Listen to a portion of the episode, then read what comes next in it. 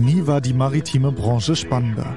Wir erleben einen Umbruch in fast allen Bereichen, von der Meeresforschung bis hin zu Schiffsantrieben.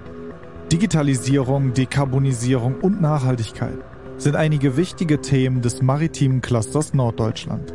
Seien Sie dabei. Unser Podcast, das MCN Radar, liefert spannende Einblicke in die maritime Welt. Dies ist Folge 6 und in dieser Folge geht es um Geld. Aber nicht um mein eigenes Geld, sondern um das Geld, was ich bekommen kann, um meine Ideen oder Produkte zu entwickeln. Öffentliche Fördermittel oder auch private Fördermittel sind zu oft Fluch und Segen gleichzeitig. Sie können einen wertvollen Beitrag zur Finanzierung eines Startups oder eines Unternehmens leisten, aber gleichzeitig schrecken auch immer noch sehr viele vor der Akquise von Fördermitteln zurück.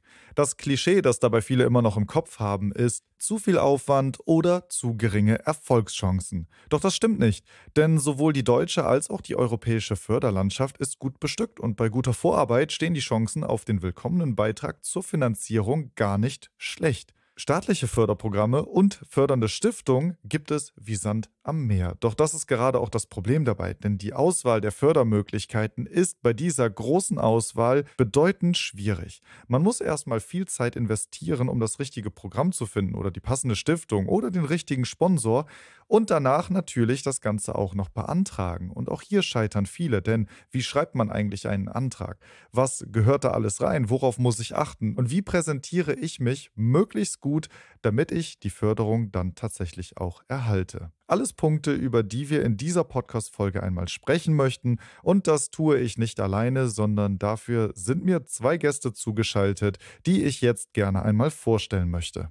Herr Dr. Hinrich Mohr ist studierter Maschinenbauer, bevor er dann zum Doktoringenieur promoviert hat. Danach war er Entwicklungsingenieur für Motorenanlagen bei der Blom und Voss AG in Hamburg im Bereich Maschinenbau und danach Leiter der Entwicklung und Berechnung Motorenanlagen ebenfalls bei der Blom und Voss AG. Danach ist er gewechselt zur AVL List GmbH in Graz, Österreich, bevor er 2020 die Ingenieurberatung Gaskraft Engineering gegründet hat und dort mit dem Schwerpunkt der Nutzung alternativer und erneuerbarer Kraftstoffe sowie neuer Antriebstechnologien für Schiffe und Kraftwerke weltweit berät. Seit Seit 2003 ist er außerdem Lehrbeauftragter für Großmotoren und Gasmotoren an der TU Braunschweig und wurde 2017 zum Honorarprofessor ernannt. Herr Dr. Rainer Henking ist promovierter Physiker mit dem Schwerpunkt in Lasertechnik und Optik, hat zwölf Jahre nach der Promotion in der Industrie in der Entwicklung gearbeitet und ist seit zehn Jahren bei der Eura als Innovations- und Netzwerkmanager tätig. Er hat bisher weit über 100 Forschungs- und Entwicklungsprojekte begleitet und ist seit 2017 mit dem Schwerpunkt in der maritimen Wirtschaft unter anderem dabei in der autonomen Schifffahrt, Binnenschifffahrt, Antifouling, alternative Kraftstoffe, Antriebstechnik tätig. Ja, meine Herren, ich begrüße Sie ganz herzlich in diesem äh, Podcast und freue mich sehr, dass wir heute gemeinsam über das Thema Förderung und Ideenentwicklung sprechen. Sehr gerne. Also wenn ich eine Idee habe oder ein Projekt oder vielleicht im besten Fall auch eine Erfindung und ich möchte das unbedingt umsetzen, da sind ja eigentlich zwei Dinge, die ich unbedingt brauche. Einmal Zeit und einmal Geld. Das Gute an Geld ist, dass ich mir damit ja die Zeit kaufen kann, um eben meine Idee umzusetzen. Das Problematische an Geld ist, dass man es nicht unbedingt immer in ausreichendem Maße hat. Und damit beschäftigen wir uns ja heute. Und das wäre auch meine allererste Frage. Woher bekomme ich eigentlich Geld und vor allem auch an den richtigen Stellen das Geld, das ich brauche, um meine Idee umzusetzen? Herr Henking, wie läuft das eigentlich ab? Wie mache ich das, dass ich das Geld für meine Idee eigentlich auch bekomme? Ja, wichtig ist aus meiner Sicht, ähm, dass man erstmal seine Idee auch genau formulieren kann, um überhaupt zu wissen, ähm, wofür brauche ich das Geld, wie viel Geld brauche ich, ähm, was sind die Dinge, die ich umsetzen will. Und dann gibt es sicherlich eine vielfältige Möglichkeiten, die Geld zu bekommen durch öffentliche Förderungen, aber auch durch andere äh, Geldgeber. Und es ist sicherlich ein, ein Zoo an Möglichkeiten, eine große Bandbreite, die dort gegeben ist. Ähm, und diese Möglichkeiten bestehen. Es sind, wie gesagt, keine Selbstläufer und es äh, braucht zum einen äh, eine gewisse Einarbeitungszeit, Unterstützung vielleicht auch von, von dritter Seite und es braucht auch einen gewissen Vorlauf. Also es ist immer schlecht, wenn ich denke, oh, ich habe eine Idee und ich brauche jetzt sofort das Geld, am besten am nächsten ersten. Ähm, das funktioniert nicht. Das heißt, ich brauche einfach Vorlauf und ich brauche, äh, wie man so schön sagt, auf Neudeutsch eine Roadmap, ähm, was ich in den nächsten Monaten und vielleicht sogar Jahren machen will. Und das muss ich mir vorher überlegen. Und dann kann ich daraus halt auch die Fördermittel praktisch ableiten, äh, die ich da, dort vielleicht beantragen kann. Ja, Herr Mohr, den äh, Dschungel der Fördermöglichkeiten, den sehen Sie auch. Auf alle Fälle, ja. Ähm, man muss äh, hier den, äh, also schon sich überlegen, in welchem Rahmen möchte ich mich fördern lassen. Ähm, ist das, äh, geht das in Richtung einer, einer Landesförderung? Geht es in Richtung der Bundesförderung oder sogar EU-weit? Ähm, und das hängt natürlich auch davon ab, äh, wie, ob und wie ich mit Partnern zusammenarbeiten will. Hierbei, äh, da sind entsprechende Vorbereitungen erforderlich. Und ähm, ganz wichtig ist eben auch das, was äh, Herr Henking eben sagte. Ähm, man braucht eine sehr, sehr gute Planung, ein gutes Projekt, Vormanagement eigentlich. Äh, und wichtig ist eben auch, dass äh, man einplant, äh, dass es eben das Geld nicht sofort gibt, sondern dass es dort teilweise schon erhebliche Zeiträume zu beachten gibt, bis überhaupt Reaktionen der potenziellen Fördergeber ähm, erfolgen. Ja, es fiel jetzt schon mehrmals der Begriff des Plans oder der Planung. Ist das dann auch der erste Schritt beziehungsweise die erste Frage, die ich mir stellen sollte? Also was ist eigentlich mein Plan oder wie plane ich mein Projekt überhaupt? Also ich denke, man sollte immer, also man sollte auf keinen Fall von der Fördermittelseite kommen. Man sollte sich erstmal keine Gedanken über Fördermittel machen, sondern man sollte sich Gedanken darüber machen, was ist die strategische Ausrichtung meines Unternehmens, was sind die Produkte, die Dienstleistungen, die ich entwickeln möchte, die ich auf den Markt bringen möchte. Das ist die, der erste Schritt. Und wenn ich diesen Fahrplan für mich aufgestellt habe, für mich auch aufgestellt habe, welche Investitionen ich vielleicht plane in den nächsten Jahren, wie ich wachsen möchte, diese, das ist die, die Voraussetzung. Gibt es denn Kriterien, anhand derer ich bewerten kann, welche Fördermittel für mich eigentlich die richtigen sind? Ja, es gibt ähm, letztendlich drei, drei unterschiedliche Fördermöglichkeiten. Zum einen die Forschung und Entwicklungsprojekte, wo ich äh, Projekte definiere, die bis zu einem Stadium des Prototypen laufen. Das heißt also Forschung und Entwicklung bis zum Prototypen. Das sind die klassischen Forschung und Entwicklungsprojekte. Das geht, wie gesagt, bis zu dem, also es gibt diesen Begriff des Technology Readiness Levels. Ähm, da gibt es neun Stufen. Eins ist Grundlagenforschung, neun ist ähm, ein fertiges Produkt. Sechs ist der Prototyp im Einsatz. Bis zu diesem Punkt sechs gibt es die klassischen Forschung und Entwicklungsprojekte, Förderung. Dann gibt es danach, ähm, man nennt es tatsächlich den Valley of Death, weil ein, ein äh, Prototyp entwickelt wurde und dann muss es halt noch vermarktet werden. Dort gibt es nicht so sehr viele Fördermöglichkeiten. Es gibt ein EU-Programm, das den sogenannten EEC Accelerator oder halt dann die, vielleicht die Möglichkeit, über private Investoren so etwas auf den Weg zu bringen. Das sind so die beiden Unterschiede in der Markteinführung. Ja, an dieser Stelle halten wir einmal fest, also Sie haben schon angesprochen, es gibt die Technology Readiness Level in neun Stufen anhand derer man sich ein bisschen einordnen kann. Für alle Hörerinnen und Hörer, die das ein bisschen tiefergehend interessiert, ein Blick in die Shownotes lohnt an dieser Stelle, denn wir verlinken das einmal, damit man sich da noch ein bisschen genauer einlesen kann. Das würde aber den Rahmen dieser Podcast-Folge sprengen, wenn wir jetzt alle neun Level im Detail durchsprechen würden. Was mich jetzt aber interessiert ist, Macht es denn einen Unterschied, ob sich da ein Startup oder schon ein etabliertes Unternehmen bewirbt? Weil ich meine, etablierte Unternehmen, die bringen natürlich ganz andere Ressourcen schon mit. Ja, Herr Mohr, vielleicht. also aus, aus Ihrer Erfahrung heraus kann das ja sicherlich gut beantwortet werden. Äh, aus meiner Erfahrung heraus kann ich sagen, es gibt da schon deutliche Unterschiede. Ähm, für bestimmte Programme ist man als Startup äh, erstmal sozusagen auf der schwarzen Liste. Ähm, es gibt eben Förderprogramme, da muss man mindestens drei Jahre ähm, Geschäftstätigkeit nachweisen. Ähm, und äh, das, das, das, gilt also für viele große Förderprojekte, ähm, wie jetzt äh, vom Bund oder auch von der EU. Ähm, das gibt dann allerdings andere Projekte, äh, wo ähm, man auch als Startup oder auch vor allen Dingen auch als Kleinunternehmen äh, teilnehmen kann. Ähm, wir werden da ja sicherlich im Weiteren noch drauf kommen, aber es gibt zum Beispiel diese Forschungszulage äh, und es gibt auch ZIM-Projekte, ähm, wo das grundsätzlich möglich ist. Ähm, bei anderen Sachen ist man als Newcomer eigentlich darauf angewiesen, bei einem etablierten Unternehmen mitzusegeln und dann im Unterauftrag dieses Unternehmens zu fahren. Also das sind so die Möglichkeiten, die ich dann als äh, Neugründer oder als Startup eigentlich habe. Ja, es gibt natürlich noch die Möglichkeit, es gibt Gründungsunterstützung, Gründungsförderung, die aber dann häufig auch vergleichsweise überschaubar ist, ähm, die sicherlich den Einstieg in bestimmte äh, Investitionen ermöglichen. Aber wenn man wirklich solch ein Forschung- und Entwicklungsprojekt plant als Startup, dann ist sicherlich das, was Herr Mohr sagte, äh, ein guter Weg, dass man sich Partner sucht, große Partner, starke Partner, wo man halt seine Expertise mit einbringen kann.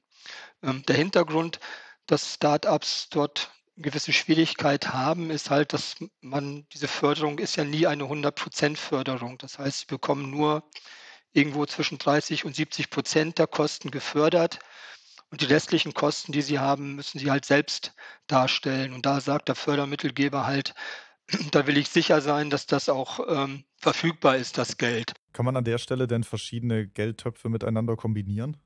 Sie können keine Doppel, also Doppelförderung ist nicht möglich. Es gibt sicherlich Dinge, die Sie kombinieren können, aber dann müssen die Projekte sauber voneinander getrennt sein. Sprechen wir einmal über die öffentliche Förderung. Was sind denn wichtige Punkte, wenn ich mich jetzt ähm, für eine öffentliche Förderung bewerben möchte? Was wären wichtige Punkte dann für meinen Antrag? Was muss ich beachten? In der Regel ähm, ist es wichtig oder auch gut, wenn man sich mit den entsprechenden Ansprechpartnern einfach mal in Verbindung setzt. Und da äh, kann man sich dann als erstes sozusagen Informationen abholen, auch den entsprechenden Hinweis auf die Dokumente, die man sich irgendwo runterladen muss, die Templates für die Antragstellung. Und ähm, dann hat man damit schon so einen ersten Einstieg ähm, für die entsprechenden Förderprogramme. Ja, die beste Vorbereitung bedeutet ja nicht äh, unbedingt, dass man die Förderung dann auch erhält. Ne? Was sind denn so Gründe dafür, warum mein Antrag eventuell abgelehnt werden könnte? Ja, ich denke mal, es gibt, äh, gibt da schon mehrere Punkte. Äh, und man muss auch ganz klar sagen, es ist nicht immer hundertprozentig nachvollziehbar, warum etwa eine Ablehnung erfolgt. Aber in vielen Fällen äh, sind es halt formale Punkte. Ähm, äh, bei der Antragstellung zum Beispiel oder dass, dass, dass Fristen nicht eingehalten wurden. Ähm, ein anderer Punkt ist, dass äh, es im Rahmen eines Förderprogrammes eventuell eine Umorientierung äh, gibt hinsichtlich der, des, des, des Themenfokus ähm, und dass dann eben äh, Anträge, die man stellt, ähm, äh, eben nicht mehr berücksichtigt werden. Ähm, das hatte ich jetzt gerade im letzten Jahr die Erfahrung gemacht ähm, bei einem EU-Antrag, in den ich involviert war, äh, wo dann eben festgelegt wurde, dass die zur Verfügung stehenden Mittel für ein Thema genutzt werden, wo der Antrag, den wir ursprünglich gestellt hatten, halt nicht hineinpasst. Also es gibt EU-Programme, da liegt die Erfolgswahrscheinlichkeit, dass man durchkommt, unter 10 Prozent, irgendwo im einstelligen Prozentbereich.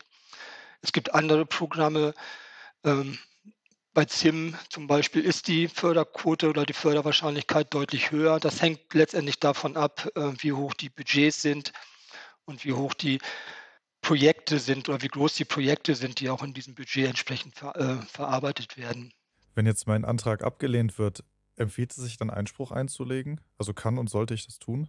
Es macht auf jeden Fall immer Sinn, wie ich schon sagte, mit dem Projektträger Kontakt aufzunehmen und es macht auch, gerade wenn es ein negatives Feedback gibt, durchaus Sinn, äh, nochmal genau konkret nachzufragen, was wirklich die Gründe sind, weil, wie Herr Mohr schon sagte, manchmal ist es nicht ganz nachvollziehbar. Und es sind auch nicht immer die hundertprozentigen Experten, die die äh, Projekte begutachten. Und das heißt, ähm, das ist dann auch nur menschlich, dass sie vielleicht etwas falsch verstehen, dass man etwas falsch formuliert hat, missverständlich formuliert hat und dass man da einfach das nochmal dann entsprechend nachbessert. Aber da wäre es in jedem Fall auch immer sinnvoll, Kontakt aufzunehmen Und eine gewisse Hartnäckigkeit ist ähm, ab und an durchaus auch empfehlenswert, je nachdem, wie wichtig einem das Projekt ist. Äh, das ist sicherlich nicht, nicht, äh, nicht falsch. Ja, es gibt ja noch eine andere Möglichkeit, wie ich äh, damit umgehen kann, eben nicht äh, abgelehnt zu werden, am Ende kein Geld zu haben. Und das ist einfach, mich bei möglichst vielen Förderprogrammen um Förderung zu bewerben. Was passiert denn, wenn ich jetzt, sagen wir mal, ich habe jetzt drei Anträge geschrieben und kriege auch drei bewilligt? Kann ich die alle drei annehmen? Dann haben Sie wieder das Problem der Doppelförderung oder in dem Fall sogar der, der Dreifachförderung. Äh, würden Sie sogar über 100 Prozent kommen. Das wäre ja natürlich auch nicht schlecht. Äh, das geht natürlich nicht. Ähm, Sie können ähm, mehrere Anträge stellen, das ist Ihnen unbenommen. Je nach Programm gibt es dort auch kaum einen Austausch oder wenig Austausch. Ähm, wenn es Programme gibt, die beide mehrere passen, macht das durchaus Sinn. Aber wenn jetzt drei Zusagen kämen, könnten, müssten die sich für eins entscheiden und ähm, weil, wie gesagt, sonst wäre es eine Doppelförderung. Ähm, es ist durchaus auch möglich, Anträge zu recyceln. Also das ist ähm, etwas, was sicherlich auch schon häufiger vorgekommen ist, dass man einen Antrag gestellt hat. In einem Programm ist es nicht durchgegangen ähm, und man, es gibt dann vielleicht einen neuen Aufruf, in einem anderen Programm äh, einen aktuellen Aufruf und dann kann man das, was man dort schon vorliegen hat, die Arbeit, die man investiert hat, sicherlich äh, nochmal wieder neu einbringen und in einem neuen Programm, vielleicht sogar im gleichen Programm zu einem späteren Zeitpunkt mit einer entsprechenden Überarbeitung. Ähm, das sind halt Dinge, die ähm, aber dann wiederum voraussetzen, dass ich etwas geplant habe, was auch einen gewissen Zeitvorsprung ähm, hat.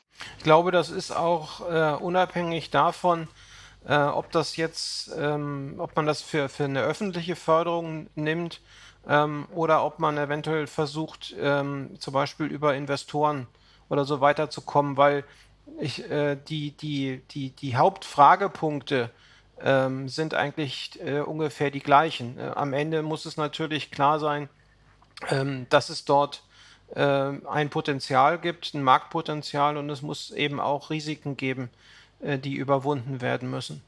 Also insofern ist das, ist das jetzt, wenn ich einmal einen Antrag schreibe, äh, ist das jetzt nicht generell für die Tonne, um das jetzt sehr umgangssprachlich zu sagen. Das finde ich einen wichtigen Punkt, weil, weil ich finde es manchmal ein bisschen schade darum, dass man sagt, man hat einen Projektantrag geschrieben, der Projektantrag ist abgelehnt worden und jetzt legt man es an die Seite. Also letztendlich sind solche Projekte, mal abgesehen von dem Geld, was man dafür bekommt, eine sehr gute Möglichkeit, ähm, die Ideen auch zu sortieren, zu ordnen, zu recherchieren, wirklich sich auch mal die Frage zu stellen, macht das Ganze wirtschaftlich Sinn, was ich da plane, äh, weil die Frage muss ich beantworten. wenn, wenn ich die nicht vernünftig beantworten kann, dann äh, ist es ja vielleicht auch sinnvoll, das Projekt ähm, abzuhaken. Ja, ich hätte noch einen Punkt zu den öffentlichen Förderungen, den Sie ganz am Anfang schon einmal angesprochen hatten. Und das ist die Suche nach Partnern. Wie gestaltet sich das denn? Also wie finde ich Partner oder wer sollte mein Partner eigentlich werden? Also aus meiner Erfahrung ist es so, wenn man an einem Thema arbeitet, ähm, hat man ja üblicherweise dort auch schon Kontakt zu anderen Firmen. Ähm, ist ja ganz selten, dass man nur in seinem stillen Kämmerlein sitzt und dort eine, eine Projektidee entwickelt. Gibt es auch, aber ähm, im Normalfall ist man ja schon, äh, gerade wenn es in Richtung äh, angewandter Praxis geht, schon mit anderen Firmen in Kontakt. Und dann muss man sich halt überlegen, äh, wenn man so etwas aufbaut, wer könnte da zu diesem Projekt etwas Sinnvolles beitragen äh, und was wäre auch ein, äh, also wo, oder wodurch würde sich ein, ein USP ergeben für das Produkt oder für das Projekt, äh, was da entwickelt werden soll. Und ähm, dann muss man eben natürlich auch sehen, äh, sind es äh, vielleicht nur Mittelständler, äh, mit denen man dann oder KMUs, mit denen man äh, dort zu tun hat, oder sind es auch eventuell größere Firmen, die damit eingebunden werden? Das, dann hat das natürlich wiederum auch Einflüsse auf die möglichen Förderprogramme. Da kann Herr Henking sicherlich noch mehr zu sagen. Ähm, und dann gibt es natürlich auch noch Förderungen, ähm, wo es positiv bewertet wird, wenn es jetzt zum Beispiel nicht nur ähm, ähm, Firmen aus einem Land sind, sondern wo man eventuell auch über die Grenzen, zumindest in Europa oder so weiter, mal guckt, ähm, weil äh, gerade im Bereich der EU ist es äh, nach, meinem, nach meiner Kenntnis eigentlich so, dass man dort auch international ähm, agieren sollte. Ähm, und wenn man über ein entsprechendes Netzwerk verfügt äh, mit, mit Kontakten, ähm, dann sollte das eigentlich äh, möglich sein, dort entsprechende Partner einzubinden.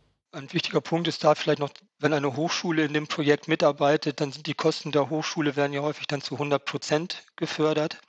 Ein positiver Aspekt, wenn man Hochschulen mit dazu gewinnt, weil sie dann dem Unternehmen in der Förderung in der Regel, muss man sagen, äh, das stimmt auch nicht immer, aber in der Regel nichts, nichts kosten, äh, in Anführungsstrichen, weil die Hochschulen halt zu 100 Prozent gefördert werden. Ja, ich äh, würde jetzt mal äh, überleiten, Herr Mohr. Sie haben das ja gerade schon mal angesprochen. Also, Sie haben selbst die Erfahrung gemacht äh, damit und haben ja auch aus Erfahrung gesprochen.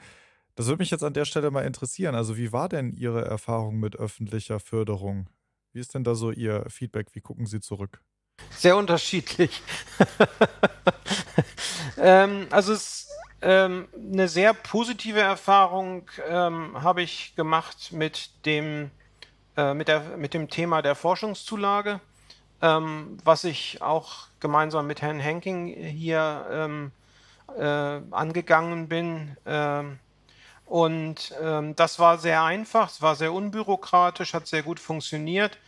Dann war es sehr schwierig in den letzten Jahren über, über ZIM äh, sich etwas fördern zu lassen. Ähm, da hatten wir das Gefühl, dass einfach aufgrund der Corona-Situation viele Firmen eben oder nicht nur viele Firmen, sondern auch Universitäten und so weiter halt äh, nach Fördermitteln gesucht haben, um äh, diese Zeit auch zu überbrücken. Ähm, da war es extrem schwierig, überhaupt äh, mit dem Fördergeber in, in, in Kontakt zu treten. Äh, und es wurde eben sehr viel abgelehnt. Ähm, sehr positive Erfahrung ähm, habe ich gemacht äh, mit verschiedenen ähm, Förderungen im Rahmen der EU.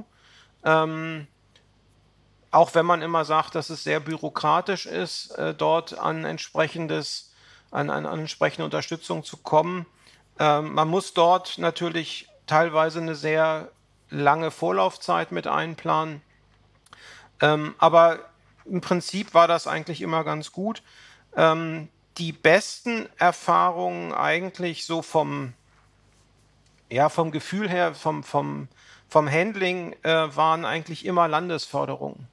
Also äh, Landesförderung jetzt in Deutschland bezogen auf die Bundesländer. Äh, dort konnte man wirklich oder konnten wir immer sehr einfach mit dem Fördergeber in Kontakt treten. Es gab äh, eben Vorabgespräche, das was Herr Henking ja vorhin auch schon erwähnte, dass es sehr wichtig ist, um auch einfach mal eine, eine Einschätzung äh, schon im Vorwege zu kriegen, äh, was ist ähm, für den Fördergeber wichtig und ist das Thema, was ich mir hier überlegt habe oder was sich ein Konsortium überlegt hat, eben für den äh, wirklich äh, aus Fördersicht interessant. Ähm, insofern, ähm, man kann nicht jetzt alles über einen Kamm scheren. Es ist teilweise schon sehr unterschiedlich. Ähm, aber ähm, ich denke mal, je kleiner der, der, der Rahmen ist, ähm, der, der lokale Rahmen, äh, desto einfacher kann es sein, äh, wenn dort die entsprechenden Fördergeber auch, auch offen sind für neue Technologien. Ähm, und je größer es wird, desto komplexer kann es werden. Aber es muss nicht unbedingt deswegen gleich ein Show, Showstopper sein. Könnten Sie an der Stelle einmal das ZIM-Netzwerk erklären, also für alle Hörerinnen und Hörer, die damit vielleicht noch keine Berührungspunkte hatten? Ja, vielleicht kann ich da ja etwas zu sagen. Bei ZIM, das ist das Zentrale Innovationsprogramm Mittelstand des BMWKs, was schon sehr lange äh, unterwegs ist und das gliedert sich letztendlich in zwei Förderschwerpunkte. Das eine eine Förderschwerpunkt, dort können Forschung und Entwicklungsprojekte direkt äh, beantragt werden und äh, sozusagen ja direkt gefördert werden. Es ist nicht äh, branchenspezifisch, es, ist, es gibt keine festen Deadlines, man kann prinzipiell den ganz, das ganze Jahr über Anträge stellen. Und es ist ähm, ein Programm, was sehr pragmatisch ist und sich gerade auch an kleine und mittelständische Unternehmen sehr konkret wendet. Insofern ist das SIM-Programm, was diese Einzel- diese Förderung angeht, von einzelbetrieblichen Förderung. Das heißt, dort kann auch ein KMU ganz alleine ohne Verbundpartner einen Antrag stellen, aber halt auch als Verbund mit anderen KMUs und Hochschulen. Dann gibt es dazu noch das sogenannte Programm der ZIM-Netzwerke. Das ist ein Programm, wo wir als Eura auch relativ stark sind, wo sich letztendlich zu einem bestimmten Thema typischerweise 10, 15 Unternehmen zusammenfinden und über eine Zeit von drei bis viereinhalb Jahre, je nachdem, ob man internationale Partner mit dabei hat, dieses Thema gemeinsam bearbeitet. Würde ganz gerne noch mal einmal auf dieses eine Förderprogramm eingehen, diese steuerliche Forschungszulage, was, was Herr Mohr sagte, weil die ein bisschen anders strukturiert ist als ähm, die klassischen Förderprogramme. Ein klassisches Förderprogramm ist so, dass ein Ministerium sagt, ich habe hier ein Budget, das stelle ich zur Verfügung. Das wird dann in Anführungsstrichen abgearbeitet. Die steuerliche Forschungszulage ist äh, Steuerrecht. Das heißt, dort gibt es kein Budget, sondern wenn man die äh, Bedingungen erfüllt, hat man ein Anrecht, genauso wie Sie ein Anrecht auf einen Steuerausgleich haben, wenn Sie entsprechend Ihre Kilometer gefahren sind zum, zur Arbeit. Das heißt also, die, die steuerliche Forschungszulage ist dort schon einmal anders äh, aufgestellt. Und der Vorteil der steuerlichen Forschungszulage ist außerdem, dass sie rückwirkend gezahlt werden kann. Rückwirkend bis zum 01.01.2020, also alles, was danach passiert ist, auch noch geltend zu machen. So, jetzt haben wir einen ausführlichen Blick einmal auf die öffentliche Förderung geworfen. Es gibt aber noch eine andere Seite, über die ich jetzt sprechen möchte. In der Öffentlichkeit ist das äh, Thema ziemlich bekannt geworden in den letzten Jahren oder vielleicht auch Jahrzehnten, gerade aus dem Silicon Valley. Ne? Man kennt Business Angels, man kennt Venture Capital und es ist irgendwie eine glorifizierte Seite der Geldbeschaffung und darüber möchte ich einmal mit Ihnen sprechen. Private Investoren. Ebenfalls eine Möglichkeit, Geld zu bekommen. Äh, vielleicht möchte ich mich öffentlich, also um öffentliche Förderung gar nicht bewerben. Vielleicht ist mir der, der Weg zu lang oder die äh, Antragsstellung zu steinig. Wie ist da Ihre Sicht auf private Investoren? Unbedingt empfehlenswert oder sagen Sie eher mit Vorsicht zu genießen? Also es, es kann ein, ein, ein interessanter Weg sein, ja. Ähm, wenn man äh, mit dem potenziellen Investor auf einer Wellenlänge ist. Es, ähm, man muss hier natürlich klarstellen, dass die Leute, die dort äh, Geld investieren, ähm, auch einen, einen finanziellen Rückfluss haben wollen, beziehungsweise auch müssen, natürlich. Und ähm, das heißt, die Projekte stehen dann üblicherweise unter einem deutlich äh, größeren finanziellen Druck, eben das Ganze erfolgreich umzusetzen und auch in den Markt zu, äh, in den Markt zu bringen. Ähm, das ist in vielen, in, in, bei vielen Punkten vielleicht auch hilfreich, das so zu machen.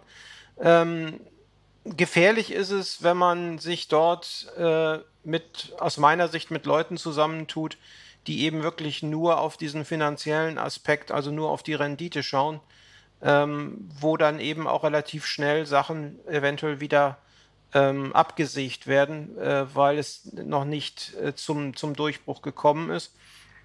Ähm, ist ein inter meines Erachtens interessantes Thema. Ich bin hier auch gerade in einem, für, eine, für eine Thematik mit in so einem Konstrukt unterwegs.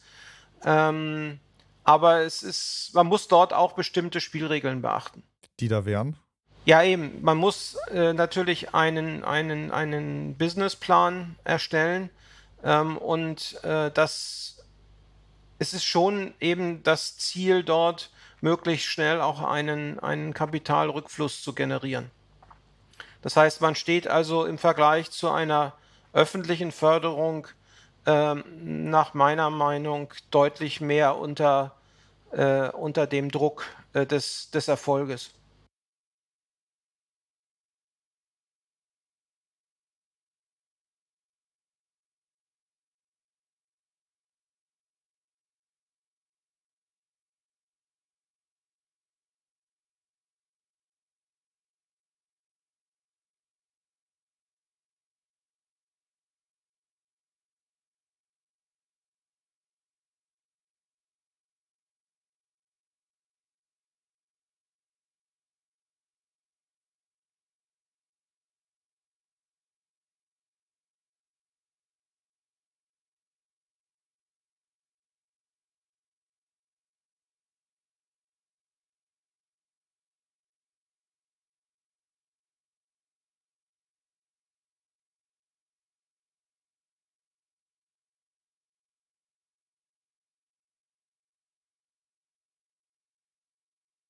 Was würden Sie dann sagen, ab welcher Stelle macht es denn Sinn, nach privaten Investoren zu suchen?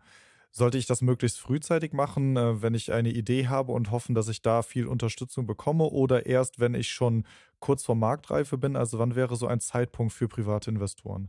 Ich denke mal, dass es Sinn macht, äh, wenn man in, wenn wir jetzt wieder diese TRL-Liste heranziehen, im oberen äh, Drittel, wenn ich mich dort befinde. Das heißt, ähm, glaube, ab TRL 6 ungefähr, 6 oder 7, äh, ist das eigentlich dann interessant.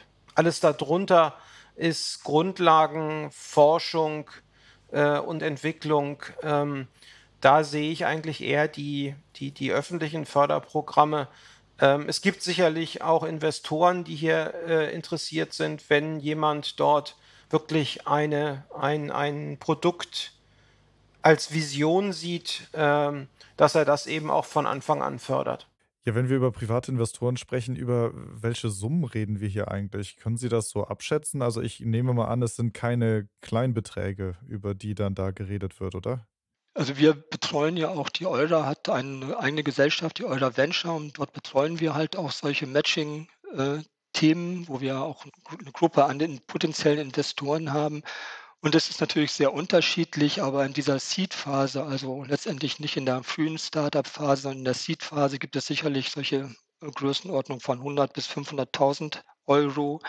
Das ist so eine Größenordnung. Ähm, sehr viel kleiner macht es dann auch keinen Sinn. Ähm, und in der Seed-Phase wird man auch nicht sehr viel mehr investieren. Also das ist so die Größenordnung. Und dann halt, wenn es dann in die, die weiteren Phasen geht, also in die, äh, in die Serienphase, dann geht man sicherlich schon in den Millionenbereich. Also das ist natürlich extrem unterschiedlich, je nachdem, ob es, äh, wie viel wirklich auch Hardware äh, investiert werden muss, Produktionsanlagen und ähnliches. Das ist sicherlich von Branche zu Branche, von Produkt zu Produkt sehr unterschiedlich.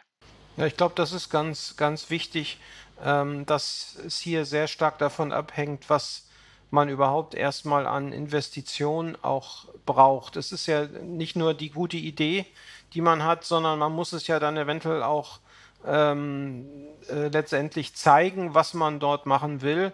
Äh, wenn wir jetzt das Beispiel der, äh, der Schifffahrt nehmen, ähm, dann kommt ja noch hinzu, wenn man etwas Neues äh, entwickelt, äh, muss es, bevor es dann überhaupt an Bord gehen kann, von den Klassifikationsgesellschaften abgenommen werden. Das heißt, man kommt häufig um einen Demonstrator ähm, nicht herum. Äh, und dann ist man natürlich auch schnell äh, schon im, im, im, im siebenstelligen Bereich. An, an der Stelle vielleicht nochmal dieser Hinweis auf dieses EU-Programm EEC Accelerator, das genau an der Stelle auch als Förderprogramm tätig wird, sozusagen. Diese, diese Lücke, dieses Valley of Death äh, nach der Fertigstellung des Prototypens bis hin zur Marktreife, also alles, was Skalierung angeht, was äh, diese Klassifizierung angeht, was, was äh, rechtliche Rahmenbedingungen angeht, was den, das Marketing angeht. Also alle diese Dinge, die notwendig sind, um ein Produkt in den Markt zu bekommen, werden über dieses EU-Programm EEC Accelerator gefördert. Ja, an der Stelle auch nochmal kurz der Hinweis, dass wir die angesprochenen Programme auch in den Shownotes verlinken. Kommen wir mal zurück zu privaten Investoren. Denn ich habe noch eine Frage. Ich könnte mir vorstellen, wenn es um größere Fördersummen geht, dass ich dann schon ein paar Kunden mitbringen muss, richtig? Ja, also ich glaube, also in Deutschland müssen Sie, bevor Sie überhaupt Geld bekommen, glaube ich, aufzeigen, dass Sie in, in Kundengesprächen sind, dass, dass Kunden Interesse haben, dass vielleicht Sie auch schon was verkauft haben. Ich glaube, äh, sozusagen kein Investor wird darauf eingehen, wenn Sie sagen, ich habe noch mit keinem Kunden gesprochen, ich weiß, ähm, ich weiß zwar, wer prinzipiell meine Kunden sind, aber ich habe noch kein Feedback.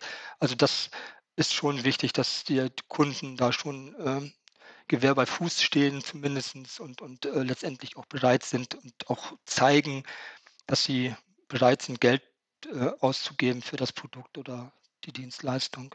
Ich glaube, hilfreich ist da, wenn man äh, bei den Gesprächen schon einen LOI äh, oder mehrere LOIs beibringen kann von, äh, von potenziellen Kunden. Mhm. Können Sie die Abkürzung noch erklären? Äh, ja, natürlich, klar, Entschuldigung. Letter of Intent. Also, dass die eine, eine Interessenserklärung ähm, des Kunden, die ist zwar kaufmännisch äh, nicht verbindlich, Ähm, aber sie zeigt ganz deutlich, ähm, dass ein, ein, ein äh, Kunde an einem äh, Produkt interessiert ist und ähm, in vielen Fällen reicht es aus, um damit Projekte auch zu starten. Ja, man kennt ja als ähm, weitere Möglichkeit, einmal zu evaluieren, wo man eigentlich steht, ähm, KPIs. Äh, gerade aus dem, aus dem Business-Bereich ist sowas auch wichtig für Investoren. Also KPIs sind Key Performance Indicators, die halt anzeigen, äh, wie weit man auf seinem Weg nach vorne kommt. Ne? Also sowas wie, wie Meilensteine, sage ich mal. Also wollen Investoren sowas auch sehen, dass ich das formuliert habe? Ja, also Meilensteine, ähm, das ist etwas, was extrem wichtig ist, wo Investoren sehr genau darauf achten, dass man sagt, wir stellen uns vor, in anderthalb Jahren sind wir, haben wir einen Umsatz von X, dann werden die in anderthalb, in anderthalb Jahren auch sehr genau nachfragen, habt ihr diesen Umsatz von X? Ähm, weil das ist letztendlich ähm, die Messlatte, an der man sich äh, ja, messen muss und die halt angelegt wird. Kommt es manchmal vor, dass Investoren Mitspracherecht einfordern oder vielleicht auch ausüben. Also, dass die auf einmal dann in dem jungen Unternehmen stehen und sagen: Hört mal zu, Leute, das machen wir jetzt aber anders oder so geht es gar nicht? Habe ich bisher keine Erfahrung zu, aber kann ich mir durchaus vorstellen, ja. Letztendlich ist derjenige, der das Geld gibt, natürlich auch derjenige, der den Taktstock schlägt. Ja, ist ein ziemlich langer Hebel, ne? Und es wird, es ist sicherlich so, dass die sehr genau schauen, wie ähm, wenn zum Beispiel ein, ein, Unternehmen, das das Geld bekommen hat, dann sagt, okay, ich habe hier noch eine andere Idee, die ich gerne umsetzen möchte, wo dann der Investor sagt, äh, pass auf, mach erstmal deine Hausaufgaben und bleib bei dem, was du uns jetzt verkauft hast. Und äh, das wird sicherlich in der Regel so sein, dass äh, entsprechende Mitspracherechte auch dann in den Verträgen äh, festgelegt sind und äh, die Möglichkeit von den Investoren dann auch besteht zu sagen, pass auf, jetzt fang nicht noch ein zweites Thema an oder äh, bleib bei dem, was du dort machen willst. Und, und äh, das ist, denke ich, die Regel. Neben der, ich nenne es mal bewusst, klassischen öffentlichen Förderung und auch den privaten Investoren gibt es auch andere Modelle, wie ich Geld für meine Projekte oder meine Ideen bekommen kann. Da gibt es zum einen das Crowdfunding, aber auch das Venture Capital zwei Möglichkeiten der Förderung, über die wir auch einmal sprechen möchten. Und dazu ist uns an dieser Stelle Jasmin Woide vom MCN zugeschaltet. Sie ist gebürtige Brakerin und hat als allererstes ganz getreu einer Kleinstadt ihre Ausbildung zur Schifffahrtskauffrau gemacht. Danach hat sie in Elsfleth Seeverkehr und Hafenwirtschaft studiert und ist im Anschluss nach London als Schiffsmaklerin gegangen. Danach hat sie eine Station noch zwischengeschaltet bei der Oldendorf Carriers Hamburg-Lübeck, dort als Projektmanagerin Installations- und Umrüstungsprojekte. Danach ist sie dann zum maritimen Cluster Norddeutschland gewechselt und dort seit dem 1. September als Projektmanagerin Green Shipping Niedersachsen tätig. Ja, Jasmin, schön, dass du dazugeschaltet bist. Vielleicht kannst du uns ja mal ein bisschen was zum Crowdfunding erzählen.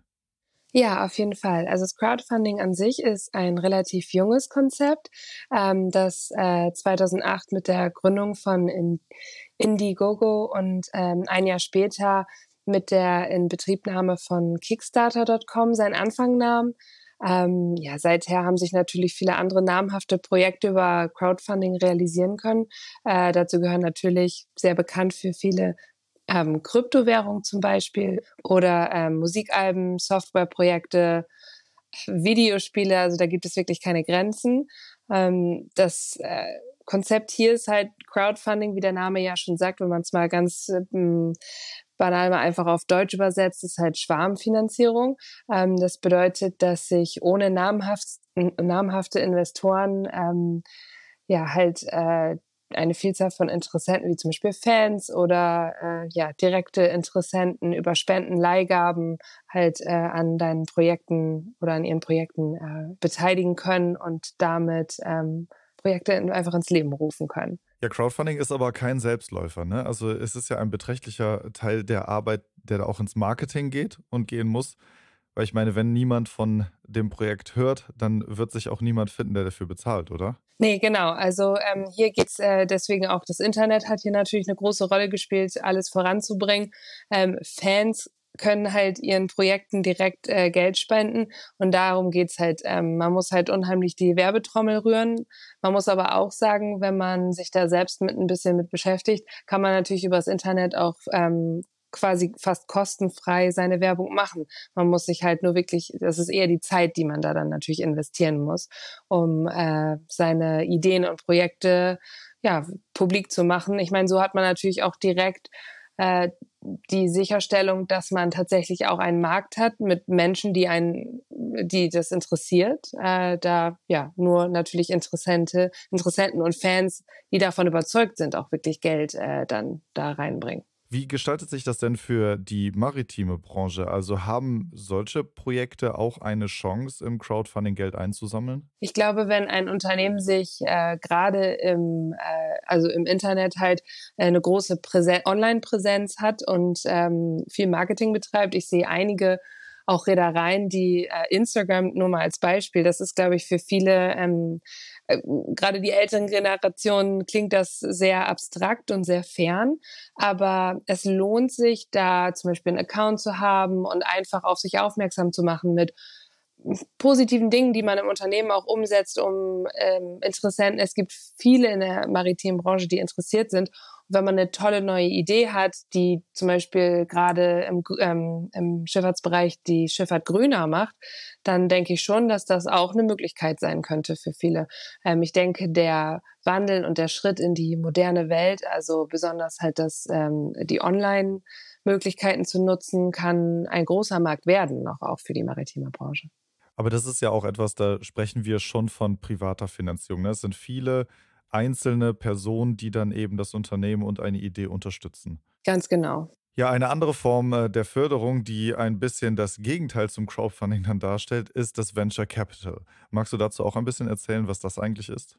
Genau, das ist besonders für ähm, Existenzgründer eine interessante und ähm, relevante Möglichkeit, um Kapital ins Unternehmen zu holen. Ähm, was man hier ganz klar sagen muss, ist ein ähm, Wagniskapital. Also ähm, das ist eine Unterform des äh, Private Equity, ähm, in dem sich äh, Beteiligungsgesellschaften in Form eines Venture Capital Fonds an dem Unternehmen beteiligen können. Kannst du da noch ein bisschen was zu den Unterschieden erzählen und vor allem auch, wann was für mich interessant ist? Ja, auf jeden Fall. Während Private, Private Equity generell einen Handel mit Eigenkapitalanteilen an Unternehmen, die nicht an der Börse sind, darstellt, bezieht sich Venture Capital auf Mittelüberlassungen, die zeitlich begrenzt sind. Diese Mittelüberlassungen richten sich in Form von Eigenkapital natürlich speziell an junge Wachstumsunternehmen. Und äh, ja, das ist so eine gute Möglichkeit für junge Unternehmen, die Ideen haben, äh, trotzdem nicht an der öffentlichen Finanzierung, sondern Privatfinanzierung teilzunehmen. Gibt es an der Stelle Hilfe, die ich einfordern kann? Gibt es Stellen, an die ich mich wenden kann? Wen kann ich fragen, der mir mal in diesem Dschungel an Fördermöglichkeiten da eigentlich ein bisschen den Weg weist? Ja, da kann ich vielleicht was zu sagen. Ähm, wir vom Maritim Cluster Norddeutschland mit äh, Geschäftsstellen in eigentlich allen norddeutschen Bundesländern wir sind zum Beispiel ein guter Anlaufpunkt dafür.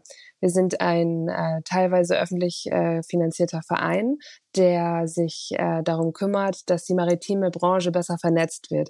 Und da geht es wirklich um alles. Wir helfen, die richtigen Partner zu finden. Wir helfen auf Veranstaltungen, äh, Projekte, Ideen darzustellen und können eigentlich jede Anfangsfrage, wenn man vor einem weißen Blatt Papier steht, können wir beantworten beziehungsweise in die richtige Richtung leiten, wer da die richtigen Ansprechpartner sein könnten. Denn viele fangen nicht direkt an, sich zu überlegen, wo sollte ich eigentlich hin und wer sind die richtigen Partner. Und dafür sind wir beim MCN eine gute Anlaufstelle. Und Kontaktmöglichkeiten auch in den Shownotes, richtig? Genau, so sieht's aus. Gut, dann zum Abschluss würde ich sagen, fassen wir dieses doch komplexe Thema einmal noch ein bisschen für die Hörerinnen und Hörer zusammen. Also es gibt eine ganze Menge Möglichkeiten, äh, viele, viele verschiedene Förderprogramme, die wir auch versuchen in den Shownotes noch mal ein bisschen zu hinterlegen und aufzuschlüsseln. Mich würde aber doch noch mal äh, zum Abschluss interessieren, was man jemandem rät, der sich dann doch gerade mit der Möglichkeit einer Förderung auseinandersetzt. Herr Henking, möchten Sie vielleicht mal einen Tipp abgeben oder nochmal zusammenfassen für jemanden, der noch am Anfang seiner Idee steht oder relativ am Anfang seiner Idee und eine Förderung haben möchte? Was sollte der tun? Wo fängt er an? Ich glaube, das Wichtigste ist, dass er sich vernetzt, dass er mit äh, wirklich auch mit den entsprechenden äh, Akteuren vor Ort, sei es die Wirtschaftsförderung, sei es die ähm, mit entsprechenden Leuten spricht, also dass er da wirklich auch Kontakt aufnimmt zu den Personen in seinem Umfeld, gerade auch im lokalen Umfeld, ähm, die entsprechend über die Informationen verfügen. Und dann ja wirklich auch zu gucken und auch mitzunehmen, was es mitzunehmen gilt an der Stelle, auch kleine Dinge, ähm, wenn es auch nur eine Unterstützung für die Förderung der Büromöbel ist oder ähnliches. Das sind alles Dinge, die am Anfang helfen. Auf der anderen Seite vielleicht auch darauf zu achten, dass man eben die, die Kosten dann gering hält und nicht einfach denkt, weil man eine Förderung bekommt, ähm, muss ich jetzt große Kosten darstellen. Also das, diesen, da sollte man halt auch darauf achten, dass man ähm, ja entsprechend sozusagen erstmal jeden Euro umdreht, den man äh, unter Umständen unter die Leute bringen will. Ja, Herr Mohr, wie sieht es denn bei etablierteren Unternehmen aus, die vielleicht ein zusätzliches Produkt entwickeln wollen oder Geld für ein Vorhaben haben möchten? Was können Sie denen mit auf den Weg geben? Ja, ich, äh, grundsätzlich gelten hier natürlich ähnliche äh, Regeln wie auch für die äh, Startups. Also es, letztendlich muss ich erstmal einen, einen Plan machen, äh, wie es zu entwickeln, äh, wie es entwickelt werden soll, äh, auch hinsichtlich des äh, Geschäftsmodells dahinter. Ähm, dann muss ich mir Gedanken machen darüber, ähm, kann ich das oder ist es sinnvoll, es mit Partnern zusammen zu machen? Äh, was auf alle Fälle ja immer hilfreich ist, äh, ist die Einbindung einer Universität oder Hochschule in, in solche Programme oder in solche Projekte. Ähm, und äh, dann muss ich mir halt im weiteren Gedanken machen, kann ich mit der Förderung äh, sozusagen in meinem Bundesland bleiben. Das heißt also, ist es eine, kann ich, kann ich auf eine lokale Förderung setzen? die vielleicht eine relativ hohe Erfolgsquote hat? Ähm, oder gehe ich in Richtung einer Bundesförderung oder eben sogar in Richtung einer EU-Förderung, wo ich dann aber mit Sicherheit eben auch noch internationale Partner äh, mit ins Boot holen muss, ähm, weil je größer äh, vom, vom, vom, von der Lokalität her der Fördertopf ist, desto mehr wird halt auch angestrebt, dort äh, möglichst äh, breit äh, aufgestellte Unternehmen mit in solche Projekte hineinzubekommen. Ja, zusammenfassend bleibt wohl nur noch zu sagen, es gibt nicht die Förderung, die wir an dieser Stelle empfehlen können. Denn so unterschiedlich wie die verschiedenen Förderprogramme auch sind, so unterschiedlich sind auch die Kandidaten und Kandidatinnen für eine Bewerbung um eine Förderung. Denn Projekte und Ideen alle sind individuell und brauchen demnach auch individuelle Förderung, die man nur empfehlen kann, wenn man auch die entsprechenden Produkte oder Projekte oder Ideen kennt. Deswegen empfehlen wir die Kontaktaufnahme mit dem Maritimen Cluster Norddeutschland oder einer entsprechenden Beratungsstelle, um einmal seinen Förderantrag prüfen zu lassen und sich eventuell Hilfestellung zu holen oder Empfehlungen um passende Fördermöglichkeiten. Deswegen sagen wir allen Hörerinnen und Hörern an dieser Stelle vielen Dank fürs Einschalten. Natürlich auch ein großes Dankeschön an unsere Gäste für die Teilnahme an diesem Podcast. Alle Links und weitere Informationen finden Sie in den Show Notes, deshalb gerne reinschauen und bei Fragen gerne an das maritime Cluster Norddeutschland wenden. Bis zur nächsten Folge. Auf Wiederhören.